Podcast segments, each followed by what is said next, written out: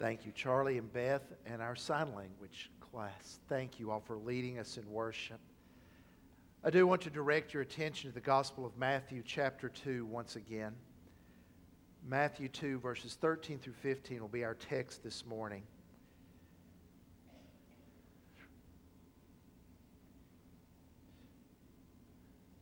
Emma had another good week in therapy for which we are grateful for and ask you to continue to pray. She'll stay well, like many of you. We're concerned because there's so many things starting to go around already, whether it be hints of the flu, sniffles, colds, or just general not feeling good.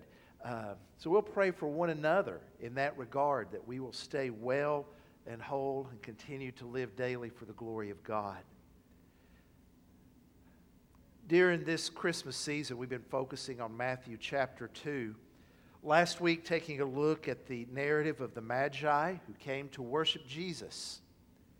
And in them, we saw the right response to Jesus that he is Lord and is to be recognized as such and worshiped. Today, we follow this narrative in these three verses to find out what happens in the aftermath. God intervened to warn the wise men to go back to their homeland a different route. He did this to protect the baby. Now, in verse 13, we find out the other acts that God performed to ensure that Jesus would live. Starting at verse 13. Now, when they, that is the wise men, when they had departed, behold, an angel of the Lord appeared to Joseph in a dream and said, Rise, take the child and his mother and flee to Egypt, and remain there until I tell you. For Herod is about to search for the child to destroy him. And he rose and took the child and his mother by night and departed to Egypt and remained there until the death of Herod. This was to fulfill what the Lord had spoken by the prophet out of Egypt, I called my son. Would you bow with me in prayer?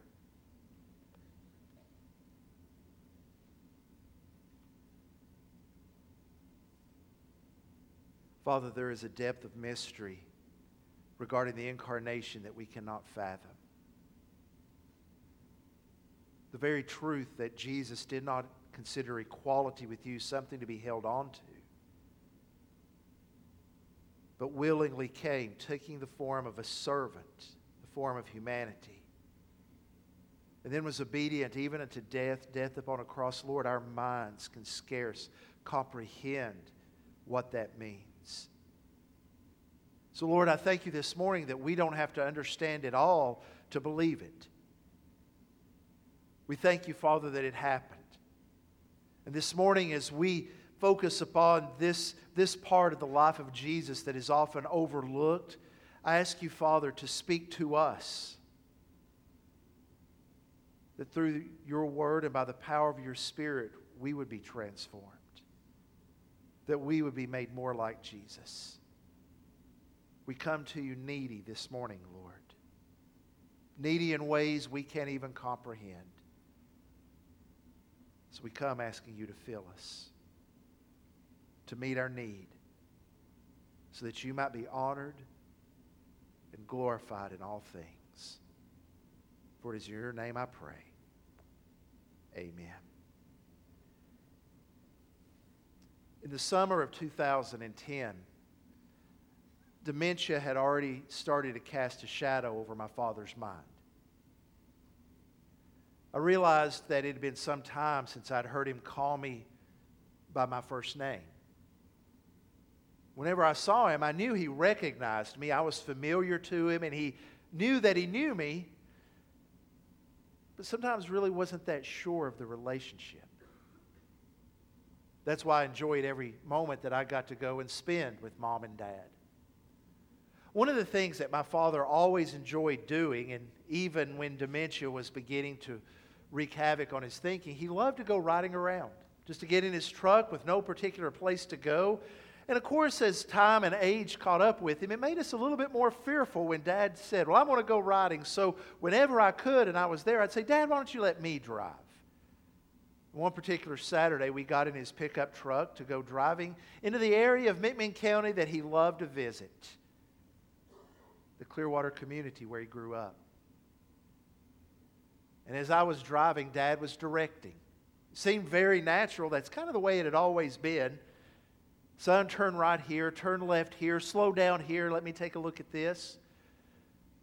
But on this particular day, as we were in the truck, I began to get into an area that I did not recognize. And it soon dawned on me that I had no idea where we were. I glanced at my phone to see if I would be able to call mom to say, okay, I'm not sure where we are, but we're near this large oak tree and there's a cow next to it.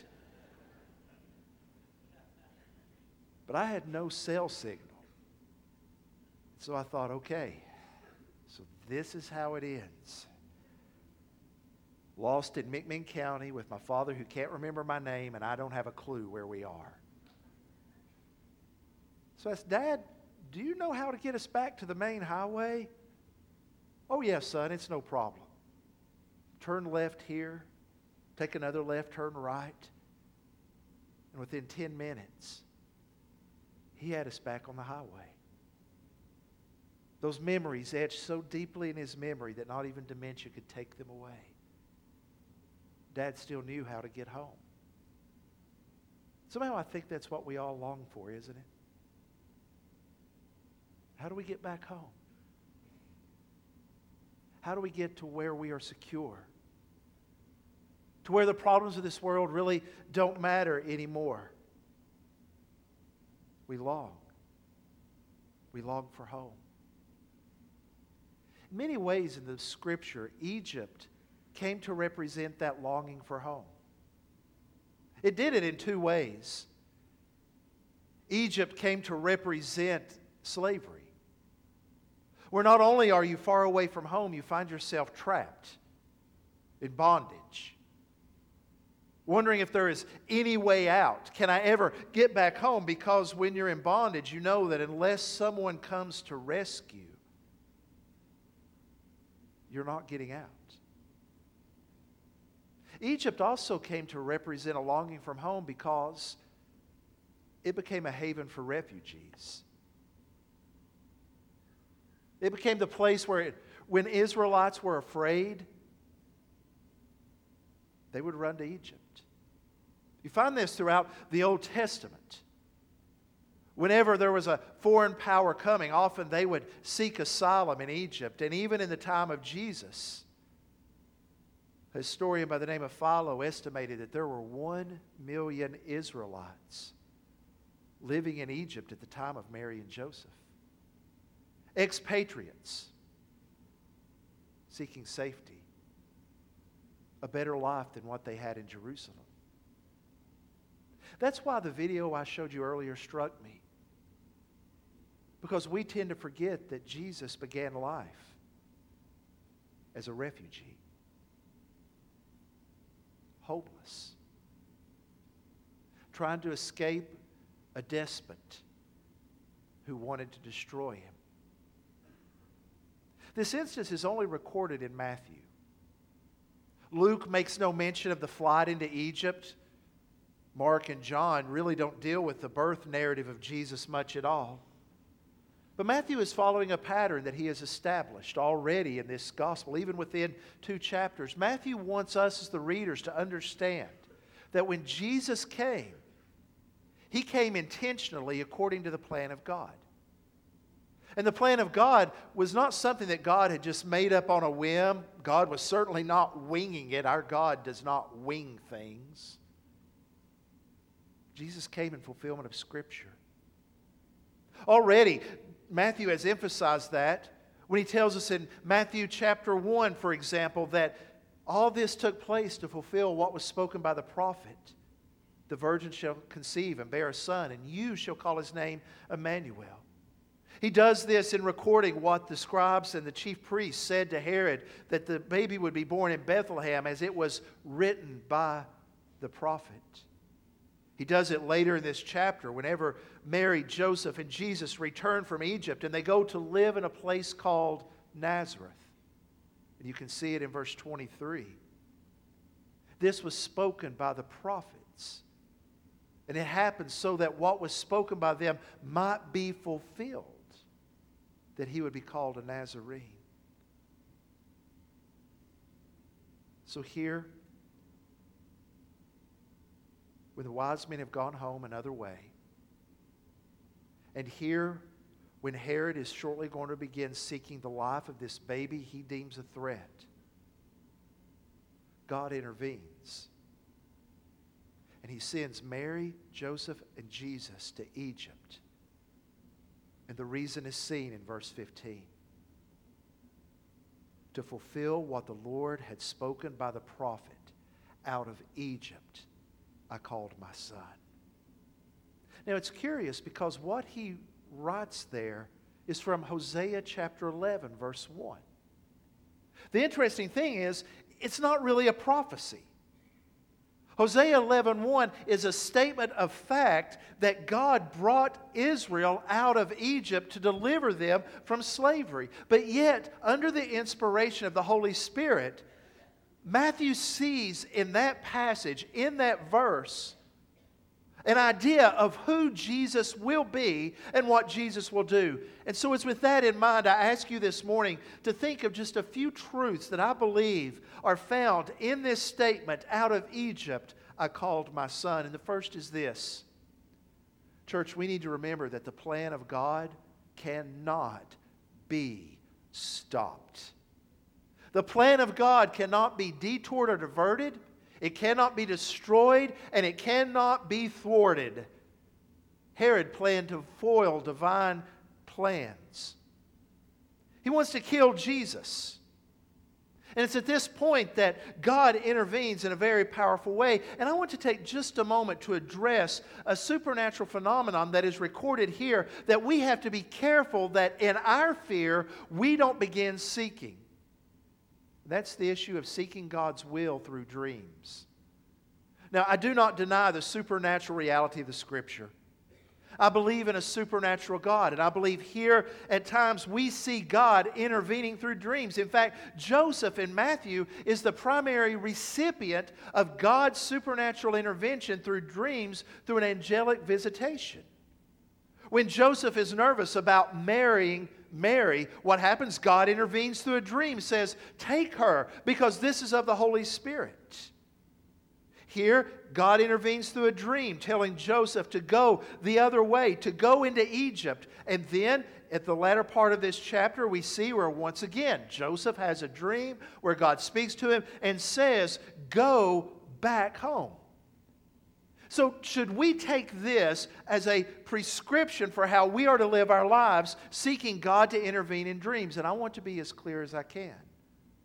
While God is supernatural and may at times give encouragement through dreams, this passage is descriptive of how God acted and not prescriptive for how he acts in the life of every believer. I want to emphasize that because sometimes I believe in our fear, wanting to know what to do and being uncertain. We may begin seeking divine guidance apart from the way God intends it to us to receive it. You see, God has given us two things that supersede dreams. He's given us the Scripture. That is His Word to us. And He has given us the Spirit. That as we read the Word, He will guide us. Because when we begin thinking that the Scripture and the Spirit are not enough, we open ourselves up to danger. For example, if you still have your Bible out, look over to the small book of Jude. And I want to direct your attention to verse 8 of Jude. And if you're looking for a chapter in Jude, there is just one. Someone has said Jude is more like a postcard in the New Testament because of its brevity. Jude was written to warn the church of false teachers.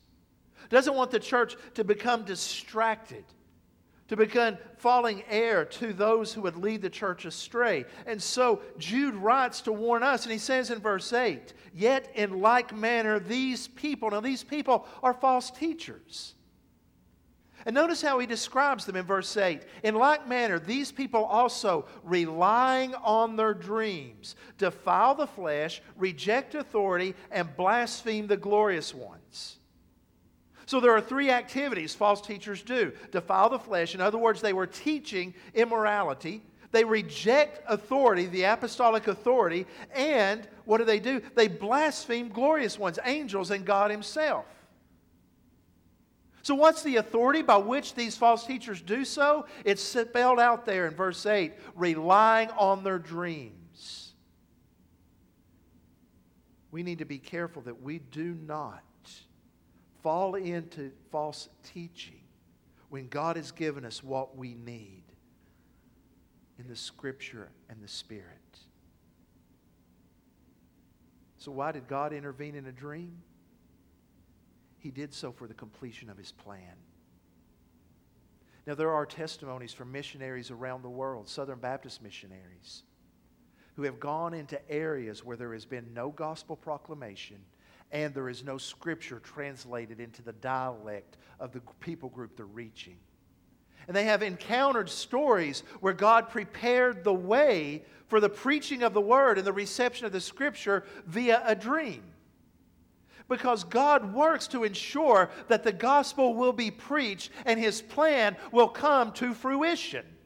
You see, sometimes I'm afraid that we make the work of God too small we deem the work of God only in terms of ourselves and individuals. We see the gospel as a means of self actualization. And don't misunderstand me. I believe the only way we can be all that God intends us to be is by following Jesus and having faith in Him. But we must also remember that you and I are simply a part of a bigger plan. The scope of God's plan is more than just us as individuals, the scope of God's plan is the establishment of His kingdom and the re- reclamation of this world so that every knee will bow and every tongue will confess that Jesus Christ is Lord to the glory of God the Father. It's bigger than we are. That's why we are a part of efforts like the Mission Board in sending out missionaries so that the gospel is proclaimed worldwide. We are a part of that, and we must remember that our lives serve that purpose. I was reminded of that in a very powerful way about three weeks ago. I received a book in the mail. It wasn't one that I'd ordered, this came from a, a college friend of mine.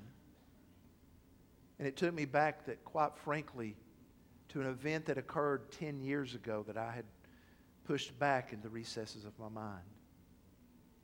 In June of 2009, I received word that a friend of mine had been martyred in a country in northwest Africa. I don't use the term martyred lightly because that's exactly what happened to him.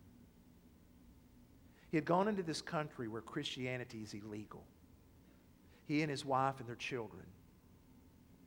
He was not seminary trained, he was a businessman. And God had opened up a door for him to go into this country to establish a small banking system where he would give loans to small businessmen, where he established a literacy program to teach people how to read. And he was being a light in that very dark community. Until one morning in June, as he was getting ready to go into his office, a car drove by. The nozzle of a machine gun stuck out the window, and he was murdered. Al Qaeda claimed responsibility for his death. The book was written by his widow under a different name, and the title of the book grabbed me. She entitled it because it was the motto with which they left America to go to this country.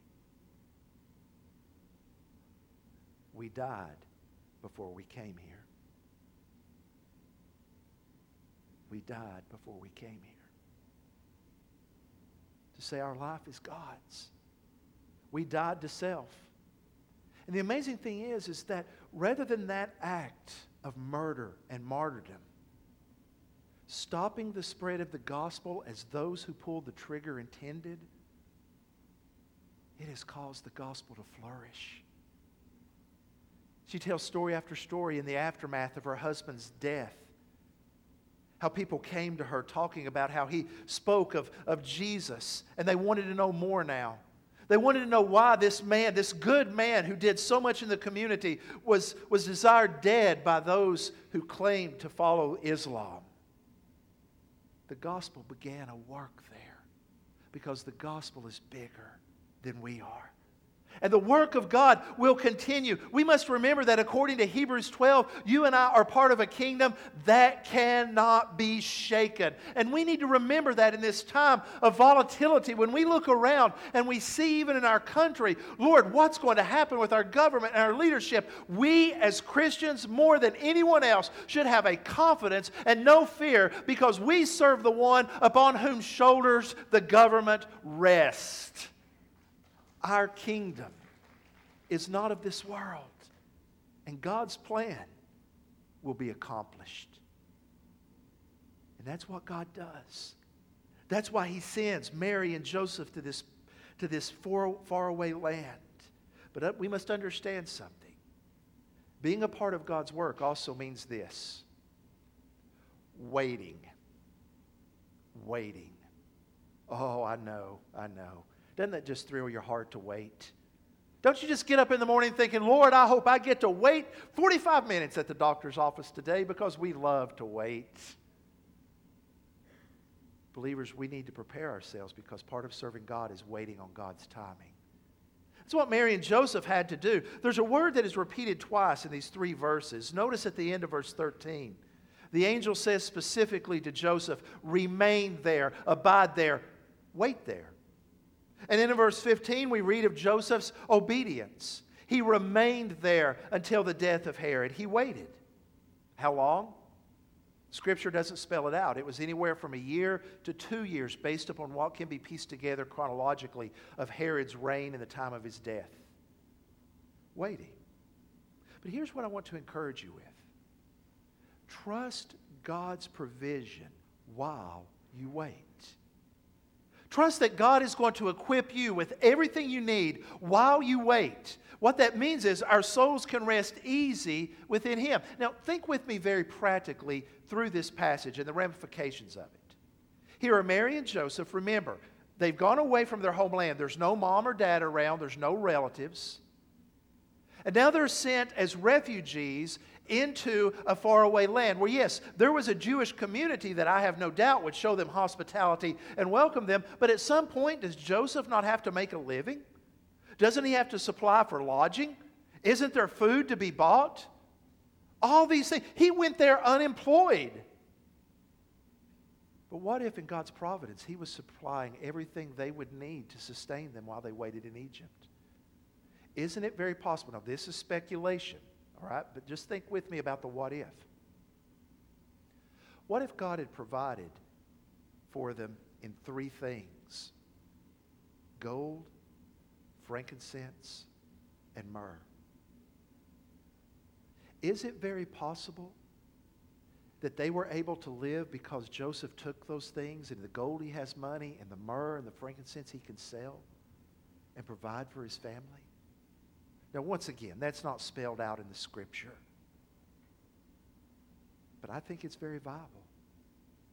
God was providing everything they needed just as He will provide what we need as we wait. And the greatest thing that He has provided is not just in physical things, but it's in our walk with Him. When Joseph comes out of Egypt, or particularly when Matthew speaks in verse 15, and he says, This was to fulfill what the Lord had spoken by the prophet out of Egypt, I called my son. We need to remember that Jesus was not the first to be called the Son of God. Upon the screen, you're going to see a passage from Exodus chapter 4. This is Moses. This is God speaking to Moses.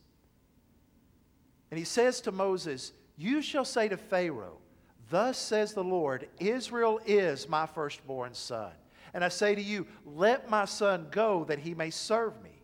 If you refuse to let him go, behold, I will kill your firstborn son. Now remember, to be the son means you carry the characteristics of the father. So Israel was called out as a nation, referred to as the firstborn son of God, so that they might demonstrate to the nations around who God is. How did Israel do with that? Once they get through the Red Sea, things kind of go downhill pretty quickly. They didn't do well as a child of God. So now here comes Jesus. And Matthew ties him directly with Israel coming out of Egypt. So now, in the place of Israel, who was called my son, here is the Son of God. And what's he doing? He's coming out of Egypt. Matthew follows this pattern through the first chapters of his gospel. When Israel was led out of Egypt, where did they go? Through the Red Sea and then into the wilderness. When you follow the, the progression of Matthew's gospel, Jesus is baptized. He goes through the waters. Then where does Jesus go? Matthew 4 says he's led by the Spirit into the wilderness. Now, we've already established Israel did not do good in the wilderness. How did Jesus do in the wilderness? Pretty good. Everywhere that Israel failed as a son, Jesus succeeded. He was the perfect Son of God. Now, I want to show you why this matters, why this is just not dry doctrine. As we are saved from our sins, and He removes the wrath of God from us by taking it, Jesus also gives us something. He gives us His righteousness. That's what Paul looked forward to. Up on the screen, you'll see a passage out of Philippians chapter 2 or chapter 3. Paul says, I count everything as lost because of the surpassing worth of knowing Christ Jesus my Lord. For his sake I have suffered the loss of all things and count them as rubbish in order that I may gain Christ Forget this world. I want to know Jesus. Now, look at the next verse, verse 9. And be found in him. In other words, I want Jesus to surround me. How can I be found in him? Not having a righteousness of my own that comes from the law. In other words, not by doing good things. I will not be found in Jesus by doing good things. Why? I can't do good things to measure up. My good things are like dirty cloths. But no, I want to be found in him by that righteousness which comes through faith in Jesus, by faith in Christ. The righteousness from God that depends upon faith. When he says from God, he is echoing what he wrote in Romans chapter 4 when he said, By faith, righteousness is credited to us. Jesus' perfect righteousness that he achieved as the perfect Son of God coming out of Egypt, not failing in the wilderness, never succumbing to temptation, is thereby applied to us. That's the greatest gift we could want. He gives us eternal life, and He says, You are righteous and you are holy because of the work and the life of Jesus Christ. Now, I know there are believers that carry around a heavy burden of guilt and perfection, and there's no peace because deep down you feel like you have to merit the grace of God. Hear these words, and I hope you hear them as freedom. You can never merit the grace of God. You can glory in His righteousness. You can glory in the gift that you are right with God because of who Jesus is and His perfect sinless life because He was called out of Egypt. So this Christmas, celebrate that. Not just that He was born, but He never sinned. And His work will be accomplished and He will be glorified. Will you bow your heads with me right now? This morning, I ask you to be certain that you have a relationship with God through faith. So I ask you very clearly is there a time where you have repented of your sins, confessing Jesus Christ as Lord and Savior? If you have never done that, this morning is an opportunity for you to do that and to know, to know the grace of God, to know the righteousness of Jesus, to know the freedom of knowing that Jesus' righteousness is enough to cover your unrighteousness. I'm going to ask Nathan to join me up front. Both he and I are up here, and if you would like someone to pray with you, or maybe this morning you just come forward and you say, Pastor Mark or Pastor Nathan, I, I don't know what it means to follow Jesus, but I want to know more, and we will figure out a time sometime after Christmas to sit down with you or as soon as we can and to talk about what it means to be a follower of Jesus. But some of you may be ready this morning. He came out of Egypt so you and I could be brought out of the bondage of sin, so that you and I could dwell in righteousness, His righteousness. Heavenly Father, thank you for your faithful and gracious love. Help us, Father, to celebrate who Jesus is and what He has done, not just this one time per year, but every day, knowing, knowing, Father, that Jesus is enough. And we glorify His name today. Thank you, Father. In Jesus' name, amen.